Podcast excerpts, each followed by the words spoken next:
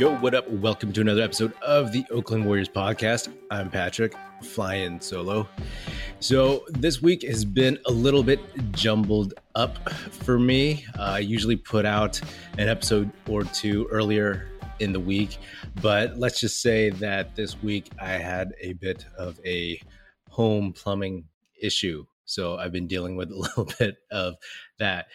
So I ended up recording an episode about Summer League, like summing up after the fourth and final Warriors Las Vegas game.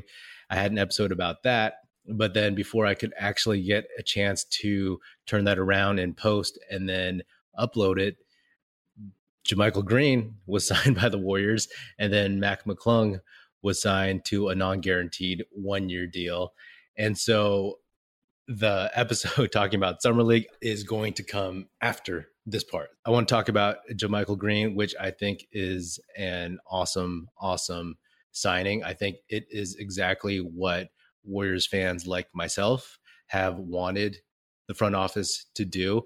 You know, looking at free agents that were left, nobody seemed to jump out as somebody that could kind of replace Otto Porter Jr. as that veteran forward who can, you know, shoot the three decently, rebound, and do a little bit of everything. Somebody who can fill that gap between the starting unit and the young guys like Jonathan Kuminga, Moses Moody, et cetera, et cetera. So when JaMychal Green was bought out and everyone announced that he was going to sign with the Warriors, I was like, there you go. That's exactly the piece that the Warriors needed. And I'm happy because, you know, this whole time, this whole free agency period, people have been really, well, not everybody, but there is a very, very strange faction of Warriors fans that like really are just knee-jerk reacting to every single non-signing that the Warriors make. And every time that somebody that they want gets signed by another team. And it's strange because what they should understand is that this is a process and that this front office has gone through this several times. They've had some success and they've had lesser success, but usually they do the right thing. And that's why it's so weird to me sometimes where people are wringing their hands over losing a couple free agents. Yes, we get attached to them. Yes, they helped the Warriors and the fan base win a title, but the core, the championship core is still there, and the young lottery core plus Jordan Poole is still there. And then you have Andrew Wiggins, Kevon Looney, et cetera, et cetera. So, you know, a lot of folks with every move that the Warriors didn't make, like letting go of Gary Payton II, Otto Porter Jr., Nemanja Bjelica.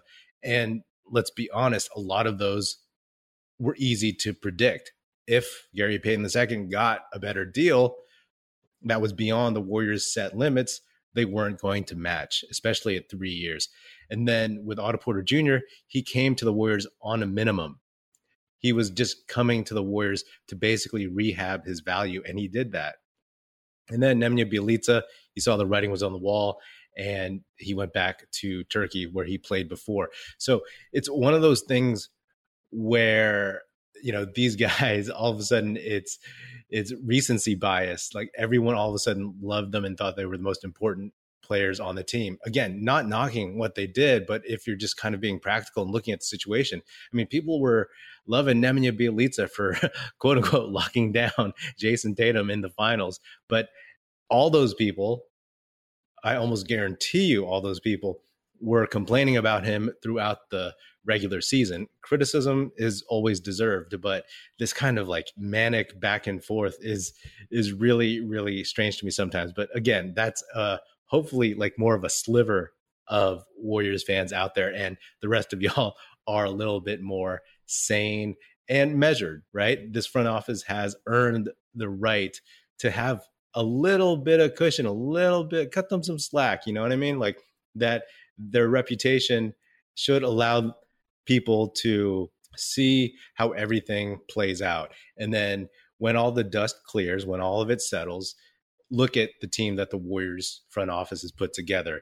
And right now it's looking pretty decent. You know, they have, like I said, the vets, they have the young guys, they have the Wiggins, the Looney. They have Dante DiVincenzo. They have JaMychal Green. So they're starting to put those veteran role players, just kind of like guys who can come in and give you some solid minutes without worrying about, rookie mistakes or young guy mistakes. And then maybe, you'll sign Andre Iguodala if he decides to come back, right? I've always said I would love to have him back because the value that he brings to the vets, to the coaching staff, to the young guys is massive, right?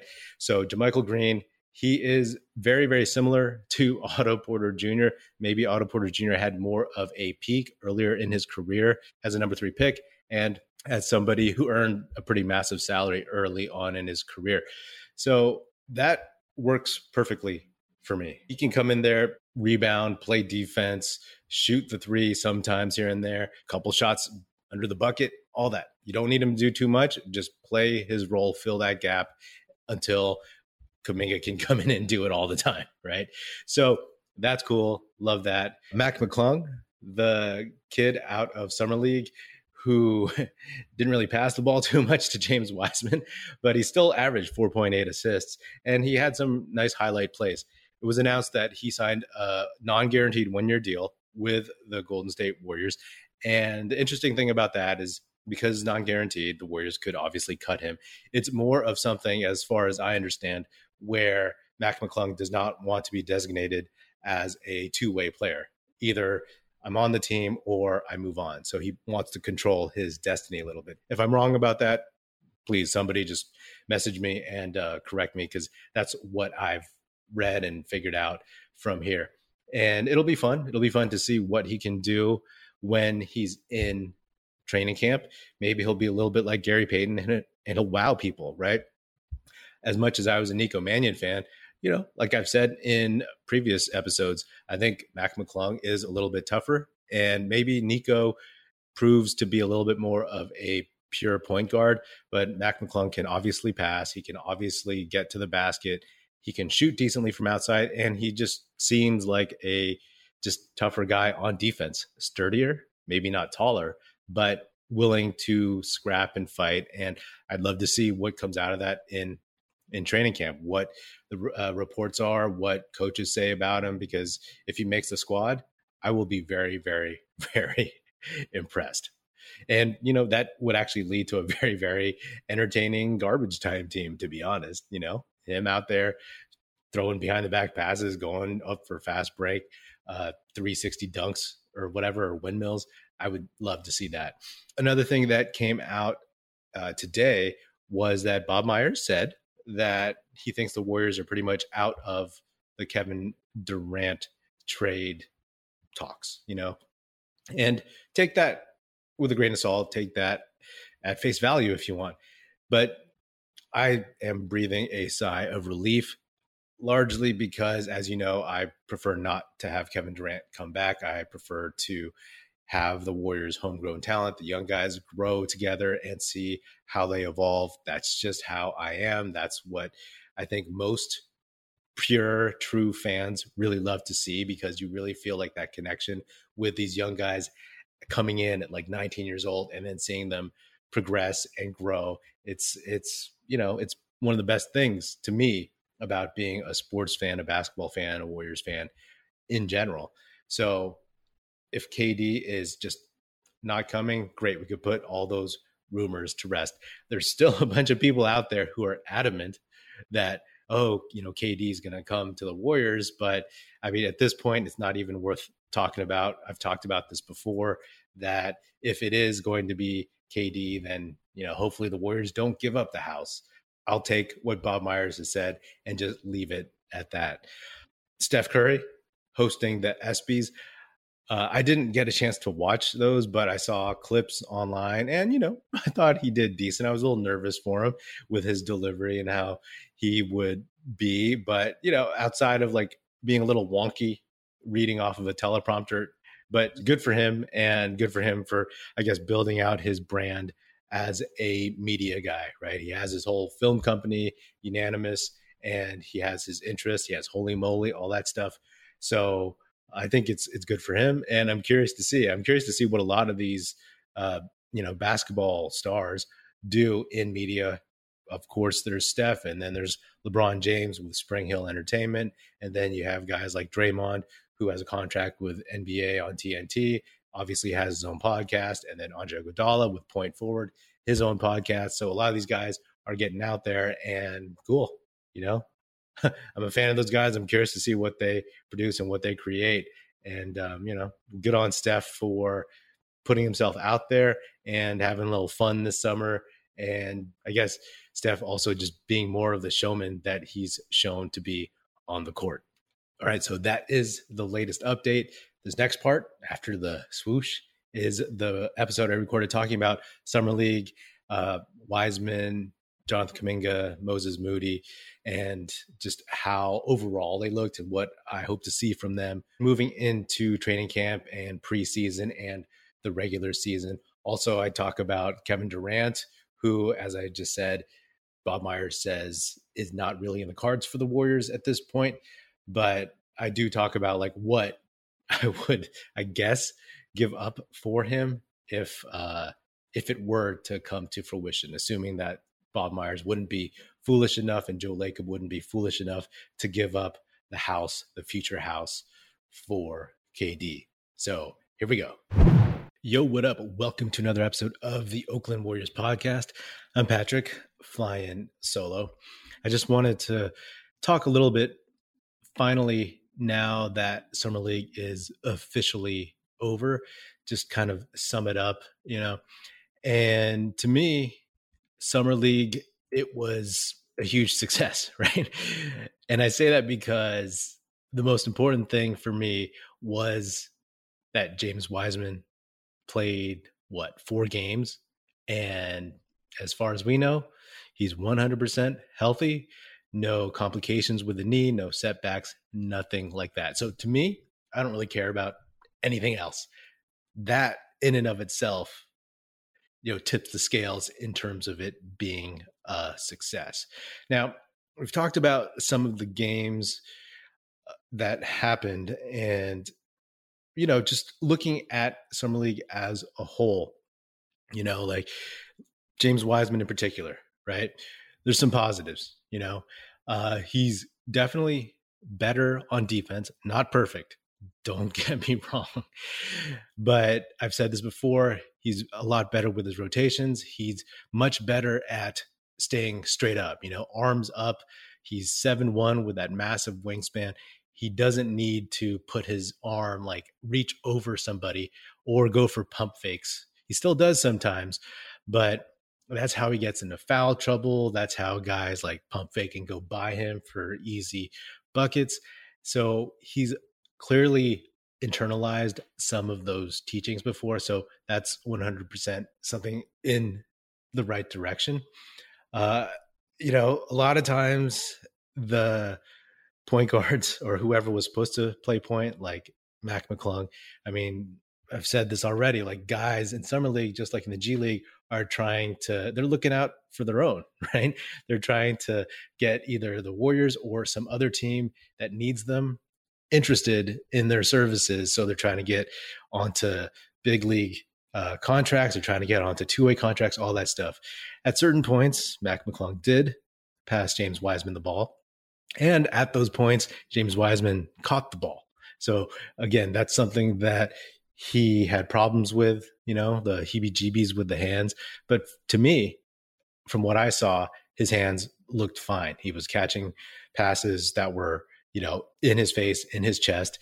Yes, sometimes bounce passes are a little bit too low. And because he's so tall, like those, he can't get to those. But overall, in general, those are positive signs. And his shooting stroke looks good. I've always said, you know, on his 3-point shot that, like, for a guy who is 7'1", he has a bit of a wind up, right? It's not like a traditional jumper. It's more of like, you know, he coils down. And it takes a while to get that shot off. So I wonder if over time they'll adjust that a little bit in order to make sure that he gets that shot off quicker. I mean, he's super tall, so he's probably used to people not being able to guard that or block that. But, you know, it's something to keep an eye out on. And, you know, his stroke looks fine, just needs more reps. And honestly, that's kind of a theme, like, especially with him, just reps, healthy reps, move on with his development instead of just rehabbing and making sure the knee is okay. I don't tend to compare him at this point to LaMelo Ball or Anthony Edwards, right? I mean, that's going to follow him as long as he plays basketball. I mean, the same way DeAndre Ayton and Marvin Bagley III, they have Trae Young and Luka Doncic drafted after them, right? So, you know, it is what it is, but forget it, right? If those guys, if Melo and Anthony Edwards missed as many games their first two seasons as James Wiseman did with an injury, then, I mean, it'd be a very, very similar case. But just, you know, for all intents and purposes, you just have to look at Wiseman as an individual, who he is, and just look at his progression, look at his progress.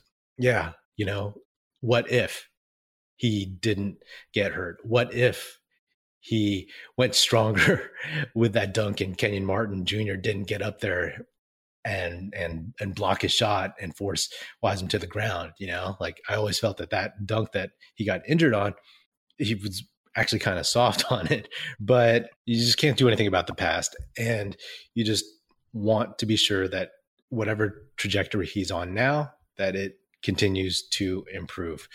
You know, I was talking to or texting with Vubang, who's on the show a lot, and he was saying to me that he thinks that Wiseman will have to spend a ton of time in the G League and maybe the whole season. And to me, like, that's a bit much. Right now, it's about getting him into training camp and seeing how he looks there. You know what I mean? It's like, we can make judgments right now, but what's the point? I think it's a question of seeing how he looks in training camp, in preseason, and listening to how the coaching staff, the front office, talks about him, right? Because with James Wiseman, in 2020, after he got drafted, there was so much talk about how great he is and how athletic he is and how he's the best athlete and the fastest guy on the team back then, right? But ever since then, they've learned to manage expectations. And I expect to hear a lot of that expectation management. Yes, he might spend some time in the G League, but I don't think the whole season, as long as he's healthy. I think that he is definitely worthy of having backup center minutes behind Kevon Looney. And I think that the Warriors would definitely prefer him to be around the big league club, especially after missing a whole season and a half pretty much, and get him used to that environment and the team and the players, et cetera, et cetera. You know, putting him back in the G League, who knows?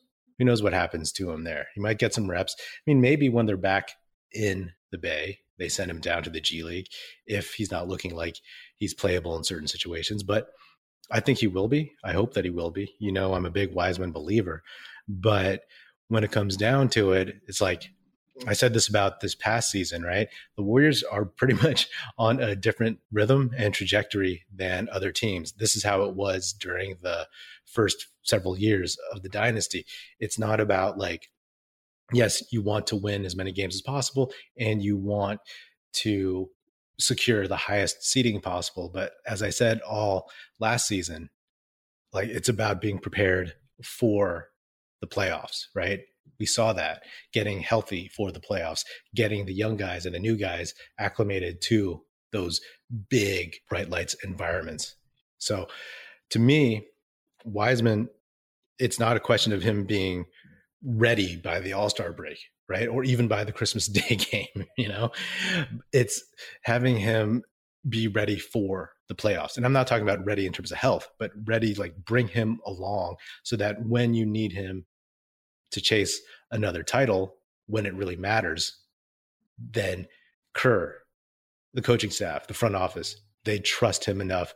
Okay, you're playable in the first round, second round, Western Conference Finals, in the finals.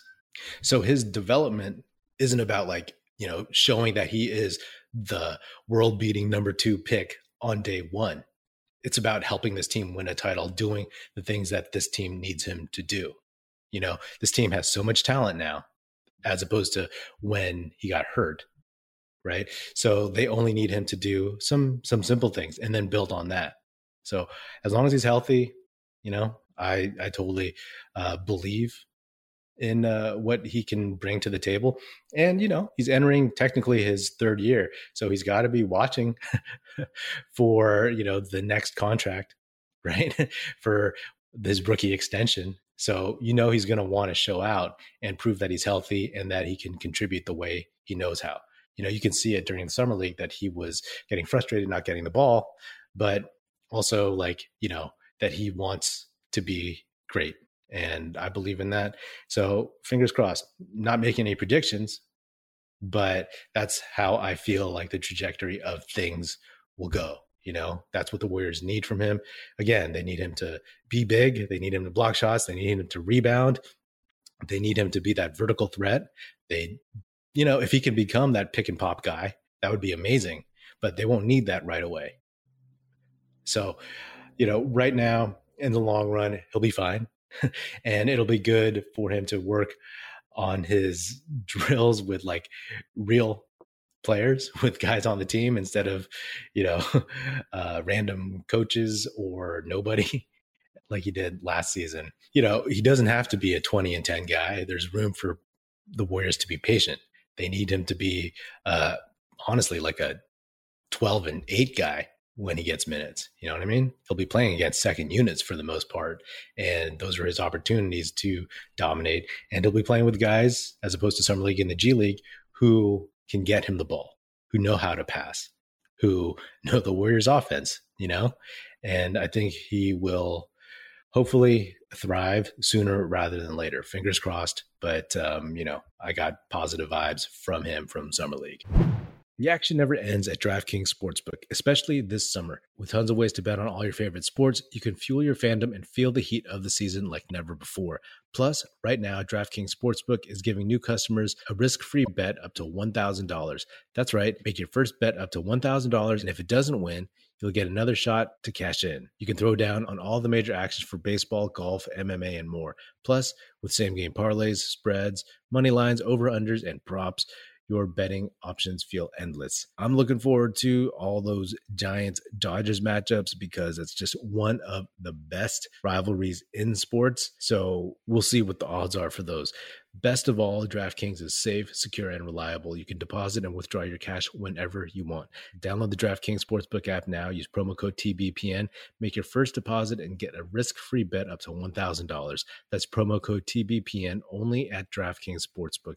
Minimum age and eligibility restrictions apply. See show notes for details. Jonathan Kuminga, as a guy on the ball in general, he got better. His shooting was still iffy here and there, and he's still working on his decision-making. You know, I said this last time, and it's still crazy to me that as of today, in 3 years, he'll still be younger than Jordan Poole is right now, you know? So that's how young he is and how talented he is. And to show this stuff right now at his age, at 19, I mean, again, he reclassified. So last year, technically, could have been his senior year in high school, and this could be his freshman year in college. Let that set in for a second. I've said that Jonathan Kuminga's shooting stroke isn't broken, and it looked much better as the season went on last season, right? The coaching staff seemed to really fix whatever tweaks he needed in his shot. Summer League is way more inconsistent, maybe because he was forcing stuff, and also maybe because he was having like a quicker trigger. During the regular season, he would get a lot of shots off that were wide open threes. So he had a beat to set and really like secure his form. In Summer League, he was doing stuff off ball. He was jacking up shots like quicker, you know, because there were guys on him more so than in the regular season when you have so many other shooters out there. So when you rush your shot, maybe, it was kind of throwing his motion off just a little bit more than he's used to. So he's got to get in there, work on getting that shot off. And also, you know, during the regular season, a lot of his shots, a lot of his highlight plays were him moving without the ball, right? So he wasn't set and having to put a shake and bake move on anybody. So he's working on that. And, you know, last season it was like a lot of him cutting to the basket or him going back door and going in for some crazy two-handed dunk where he almost hits his head on the rim.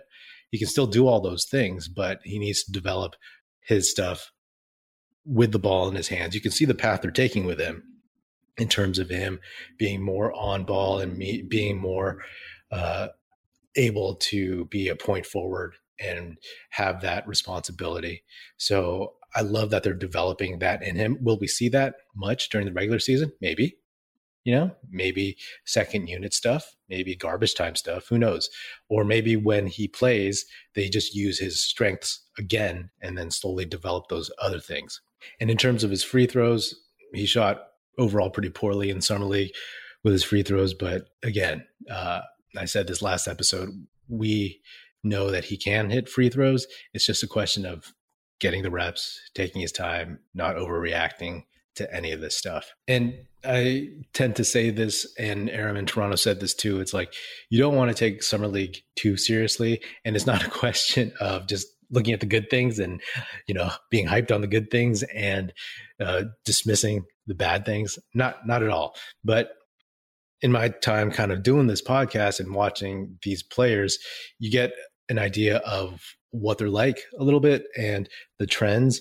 And I think in this situation, seeing that Wiseman can stay healthy, seeing what he's able to do when he gets the ball and how he is actively trying to improve in terms of rebounding, and seeing that with Kuminga, that despite some of his lesser moments, that he is aggressively taking on the leadership, the responsibility that the Warriors coaching staff has foisted on him, then, you know, for him, Kuminga, those are those early growing pains of being that guy. So you have to take that into account, right? And with Wiseman, like I said, I was just looking for him to be healthy and to see if he still has that athleticism, has that bounce, and seeing that he has his stroke, whatever. All those things, those are all positives.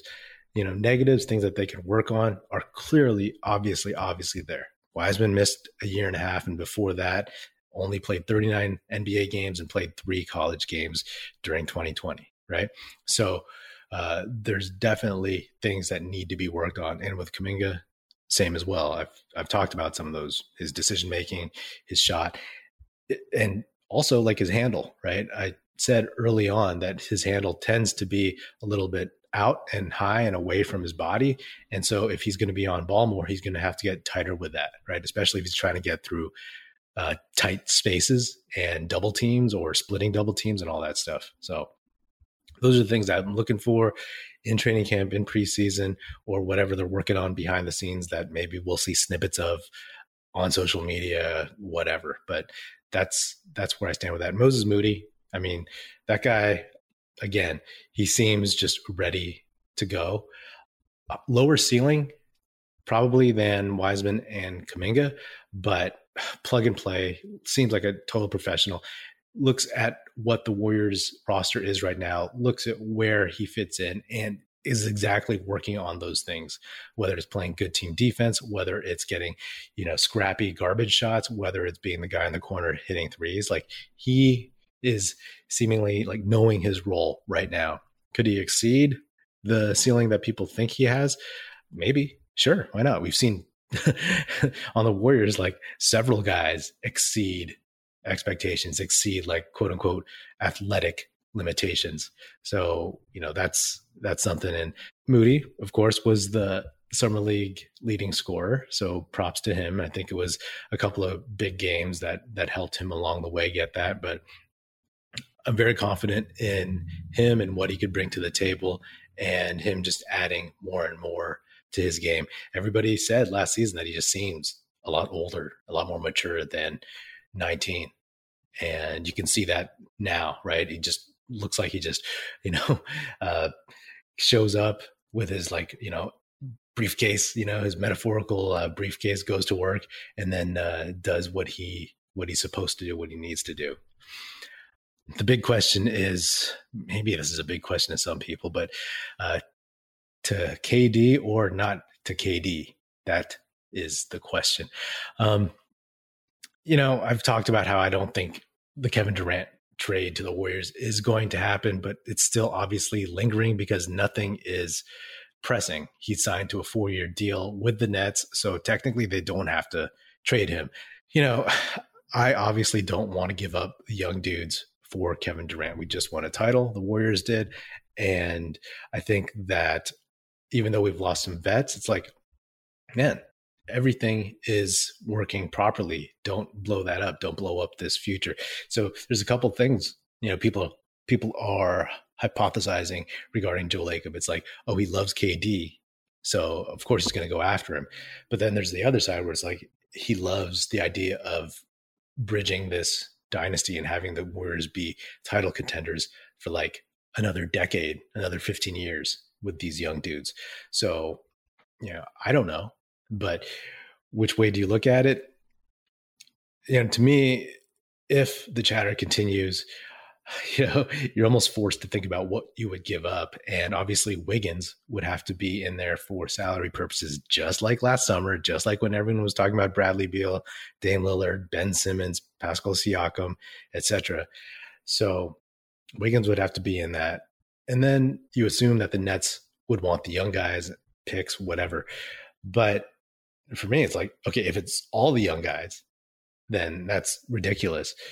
And if it's a few of the young guys, if it's a couple of the young guys and future picks, then maybe, you know, obviously I don't want to lose Jonathan Kuminga, James Wiseman, Jordan Poole, or Moses Moody, but there is some package there that could probably work for, you know, my personal tastes as a fan.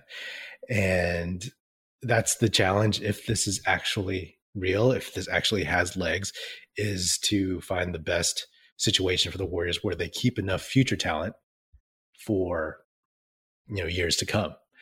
And again, if it's anybody but Kuminga and Wiseman, then I wouldn't be so, my feathers wouldn't be so ruffled, I'll say. But I think what the Warriors have right now is very, very special, very, very unique. And I would love to run it with these guys and whatever vets they can find to fill out the free agency roster. You know, that being said, it's like, you know, I see people talk about how, you know, if you get KD, then like you're going to repeat. And I think the Warriors still can definitely repeat as champions with who they have right now. But we'll see. We'll see where this goes. I mean, I think that with Kevin Durant, I mean, I personally, you know, like don't want to rehash that, but there is obviously the kind of basketball purist mentality of like just wanting to see that beautiful game with KD, Klay, Steph, Draymond all together, just to see that brand of basketball again. Do I definitely want it? No. You know, if I want to see that brand of basketball, I could go watch highlights from those 3 years where Kevin Durant was. But if it does happen, then, I mean, that will be another unique thing to see.